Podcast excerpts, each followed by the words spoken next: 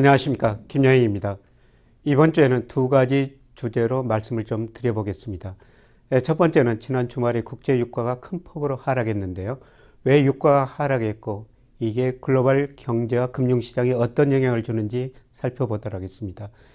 예, 두 번째는 국내 경기인데요. 예, 지난 주말에 산업활동 등 다양한 경제 지표들이 발표됐습니다. 이런 지표들을 보고 국내 경기를 판단하게 되는데요. 국내 경기가 어디에 아 있는지 살펴보도록 하겠습니다. 우선 첫 번째로 국제 유가입니다. 예, 지난 주말에 WTI가 하루 만에 무려 10%나 하락했습니다. 2010년 5월 이후 처음으로 60달러대에 접어든 것이죠. 유가가 왜 이렇게 하락했느냐? 예, 그거는 우선 세계 수요가 둔화되고 있습니다. 예, 특히 중국 등 신흥국의 경제 성장이 많이 둔화되고 있죠. 예, 중국이 그동안 10% 성장하다 성장률이 7%대로 떨어지고 있습니다. 예, 중국이 가장 큰 원자재 수요국인데요. 예, 중국을 비롯해 가지고 세계 경제 성장률이 떨어지니까 원유 수요 증가세도 줄어들 수밖에 없는 것이죠. 그런데 지난주에 이렇게 크게 하락한 것은 오펙이 감산 합의 실패했기 때문입니다. 최근에 미국과 사우디아라비아가 시장 점유율 확대 전략을 펼치고 있고요. 특히 미국은 저유가를 통해 러시아와 함께 이란, 이슬람 국가 등을 경제적으로 압박하는 의도도 있지 않느냐. 그래서 공급이 늘고 유가가 계속 하락하고 있는 것입니다. 최근 유가가 하락에 따라서 원유 생산국들은 수입이 줄어들고 있습니다. 그래서 이를 보충하기 위해서 생산량을 더 늘릴 수밖에 없는데요.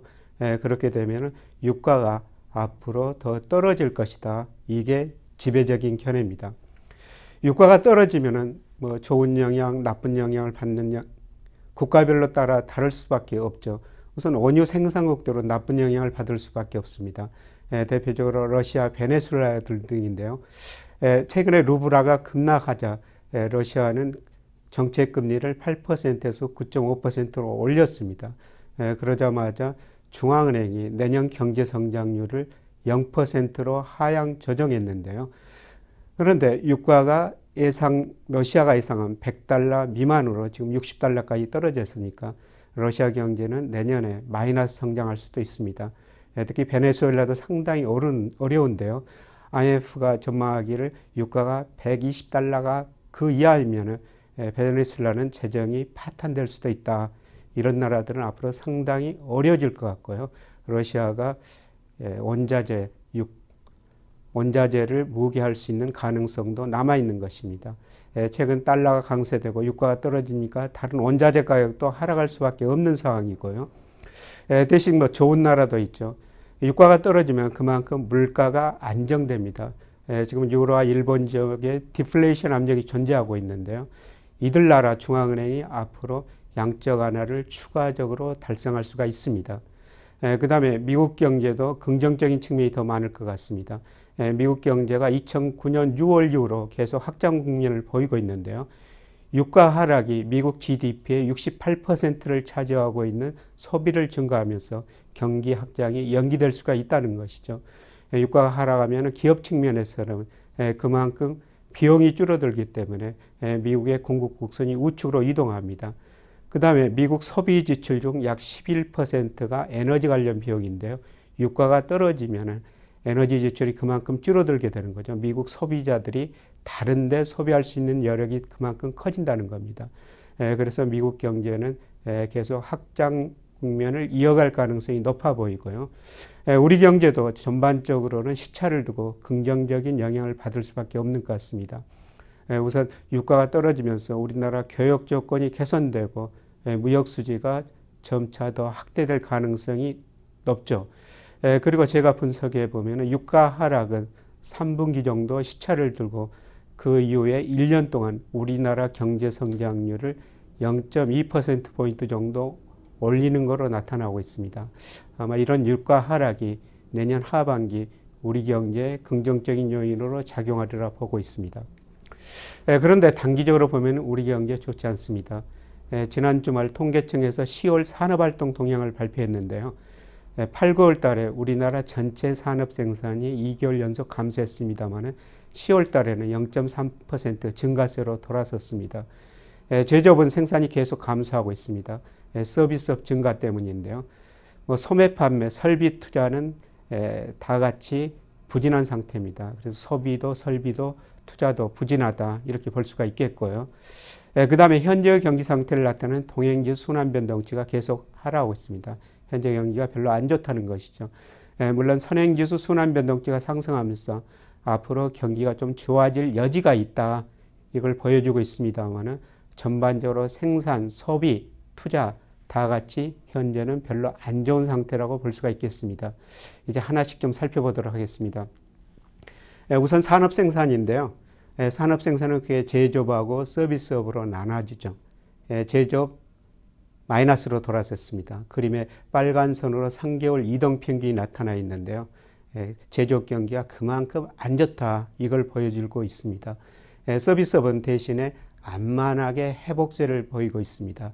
그래서 앞으로 경기를 전망하려면 지금 회복세를 보이고 있는 서비스업 경기가 계속 좋아질 것인가, 내수가 계속 좋아질 것인가 여기에 달려 있습니다만은 그러나 그렇게 낙관적으로 전망 할 가능성은 좀 낮아 보입니다. 우선 주가는 은행 경기에 선행하고 있는데요. 특히 은행업종은 내수 관련 업종이거든요. 내수가 좋아질 때 은행업종 주가가 오르고 뭐 내수가 나빠질 것 같으면 은행업종 주가가 떨어지는데요. 최근에 은행업 주가가 상당히 오르고 서비스업 생산도 증가했지 않습니까? 근데 최근 2개월 동안 은행업종 주가가 하락하고 있습니다. 이건 앞으로 내수 서비스업 생산이 다시 둔화될 것이다. 이런 것을 시사하는 것이죠. 이렇게 본다면 현재 경기를 주도하고 있는 서비스업 생산도 내수 경기도 당분간은 둔화될 가능성이 높다 이렇게 볼 수가 있겠습니다. 제조업 경기 최근에 마이너스 성장을 하고 있는데요. 그 이유는 재고가 높기 때문입니다. 그림의 그 빨간 선에 재고일 지수라고 나타나고 있는데요. 재고일 지수가 뭐냐면은 재고 지수를 출하 지수로 나눈 겁니다. 이게 올라간다는 것은 출하에 비해서 재고가 상대적으로 더 늘어나고 있다는 것이죠. 근데 최근 보면은 재고일 지수가 지속적으로 올라가고 있지 않습니까? 이거는 출하 물건 파는 것보다도 예, 재고가 더 많이 쌓이고 있다는 것입니다. 예, 재고가 많이 쌓이니까 예, 기업들이 생산을 줄일 수밖에 없는 것이죠. 지금 재고일 지수가 상당히 높은 수준에 있습니다만은 이걸 보면은 앞으로 몇 개월 동안 제조업 생산은 부진하리라 보고 있습니다. 제조업 내수도 부진하고 오늘 10월 수출입 동향도 발표, 11월 수출입 동향도 발표가 됐습니다만은 수출도 감세세를 보이고 있기 때문에 당분간 제조업 생산은 상당히 부진할 것이다. 재고일 지수가 꺾이는 시점에서 다시 생산이 증가할 텐데요. 그 시점이 되기 위해서는 앞으로 2, 3개월 더 기다려야 될 것 같습니다. 현재 경기 상태를 나타내는 게 동행지수 순환 변동치입니다. 근데 최근에 보면은 동행지수 순환 변동치가 떨어지고 있습니다. 이거는 현재 경기가 안 좋다 이걸 나타내는데요. 대신 긍정적인 요소가 나타나고 있는데 선행지수 순환 변동치 앞으로 6, 7개월 후에 경기가 어떻게 될 것인가 이걸 미리서 보여주는 지표인데요. 이거는 비교적 큰 폭으로 반등하고 있습니다. 그래서 앞으로 6, 7개월 후에 경기가 다소 개선될 수 있다 이걸 나타내는 지표인데요. 근데 선행지수 순환 변동치 선행지수에 9개 지표가 들어가는데 그런데 아홉 개 지표 중 최근 보면은 대부분의 지표는 별로 안 좋고 원자재 가격이 하락하다 보니까 원자재 가격 하락 때문에 선행지 순환 변동치가 이렇게 높게 나타나는 예, 특이한 경우가 나타나고 있습니다. 그래서 현재 선행지수 순환 변동치만 가고 예, 경기를 판단하기에는 좀 무리다 이렇게 지금 볼 수가 있겠습니다. 예, 지난 주 말에 한국은행, 정경련 등에서 소비 심리, 기업 투자 심리를 발표했는데요. 우선 한국에서 발표한 소비 심리 보시면은 계속 감소하고 있습니다. 예, 지난 11월 소비 심리가 103입니다. 예, 물론 100을 넘었기 때문에 소비자들이 과거 평균보다는 다소 좋다 이렇게 느껴지고 있는데요. 근데 이 지수가 올 1월에 109였었습니다. 예, 그래서 103으로 떨어졌으니까 소비 심리가 계속 악화되고 있다 이렇게 볼 수가 있습니다. 예, 최근 소비 심리가 악화된 여러 가지 이유가 있습니다만은 예, 그동안 사실 그 자산 가격 기대 수익률이 많이 낮아졌습니다. 은행에다 돈 맡겨도 2% 이하지 않습니까? 예, 최근에 주식 시장도 부진하고 부동산 가격도 부진하다 보니까 어, 우리나라 국민들이 여기다 고용도 불안하다 보니까 쓸 수밖에 없다. 이런 심리가 계속 작용한 것 같습니다. 예, 그래서 소비 심리도 이축되고 있습니다. 한국 내에서는 소비 심리뿐만 아니라 예, 약 2,300개 기업을 대상으로 해가지고 기업 심리도 발표하고 있는데요. 이걸 소위 BSI라고 그러죠. 근데 제조업 보면은 75로 뭐 지난달보다는 다소 개선됐습니다만 아직도 100을 훨씬 밑돌고 있습니다. 이게 100 기준으로 보고 있는데요. 100 이상이었을 때 경기가 좋다고 대답하는 기업이 나쁘다고 대답하는 기업보다 많다는 뜻이고 그 이하면은 나쁘다고 대답하는 기업이 많다는 겁니다. 그래서 약간 개선됐습니다만 아직도 75 정도 제조업, 예, 그 다음에 서비스는 70도 밑돌고 있습니다. 우리나라 대부분의 기업들이 경기가 좋다고 대답하는 기업보다 나쁘다고 대답한 기업이 많다는 것입니다. 한편 정경련도 600대 대기업으로 BSI 예, 기업 심리를 발표하고 있는데요. 근데 이 대기업도 예, 지난 2개월 동안 100 이하로 떨어졌습니다.